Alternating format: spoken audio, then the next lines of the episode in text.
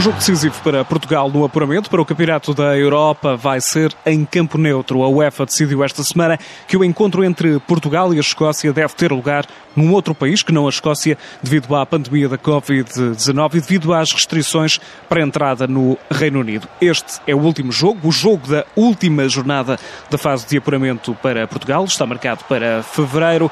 Antes disso, Portugal tem um duelo com a Finlândia, naquele país nórdico, e depois, nesse último encontro, então, frente à Escócia, sabe-se agora em campo neutro, Portugal decide o apuramento direto para o próximo campeonato da Europa de futebol. Primeiro jogo a 19 de fevereiro em Helsínquia, depois no dia 23 em Lanarca, no Chipre, o jogo entre Portugal e a Escócia. Portugal e Finlândia têm 16 pontos, estão iguais na luta pelo primeiro lugar, é o único que dá o apuramento direto nesta fase de qualificação. O segundo lugar dá apenas acesso ao play-off. E para estes jogos, o selecionador nacional Francisco Neto já nomeou quais as jogadoras que vão tentar colocar então Portugal no europeu de Inglaterra.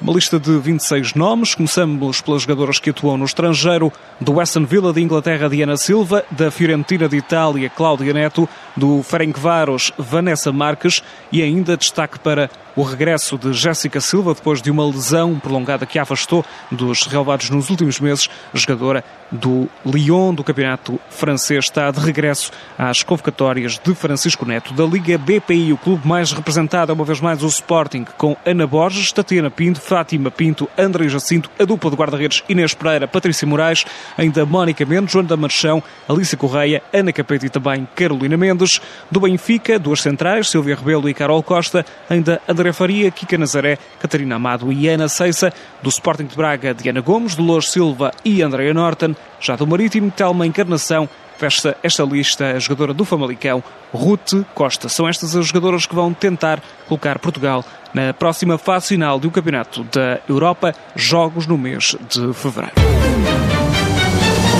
Amanhã regressa à Liga BPI com a luta pelo título e mais uma jornada, a jornada número 3, com as líderes do campeonato, com as cores do Famalicão, a defrontarem o Benfica. O duelo está marcado para amanhã às 3 da tarde, duelo entre primeiro e segundo classificado. Famalicão tem mais um jogo do que o Benfica, mais um ponto, mas num duelo recente, a equipa das Águias venceu para a Taça da Liga por 3-0 esta equipa do Famalicão, também num duelo fora de portas. E por isso, avançado de 18 anos, Amélia Silva lembra as dificuldades sentidas em declarações à Benfica TV na divisão deste encontro frente ao Famalicão. Nós sabemos que o Famalicão é uma das melhores equipas do campeonato, uh, criou-nos dificuldades no outro jogo, mas nós estamos focadas em nós e este é outro jogo também e queremos trazer os três pontos para casa. É esse o principal objetivo. Amélia Silva que tem dividido o tempo entre a equipa principal e a equipa B esta temporada, ela já somou alguns minutos nos últimos encontros da formação principal das Águias. É muito bom estar a representar o clube do coração, acho que é o sonho de todas as jogadoras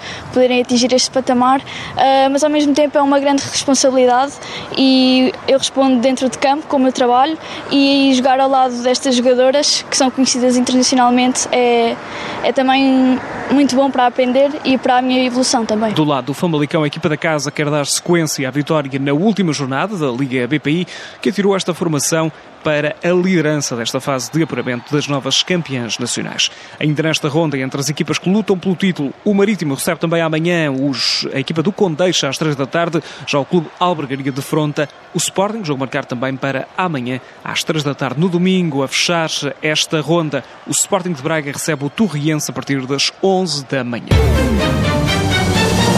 Na luta pela manutenção, jogos de domingo, a Sul, Estoril Praia com o Amora, da Cia dos Francos, jogos às 3 da tarde, o Atlético Oriense Fofó foi adiado. Também a Norte, jogos no domingo às 3 da tarde, Valadares Gaia, Cadima, Fiães, Alvarense, e o encontro entre Boa Vista e Gil Vicente foi adiado para o mês de abril.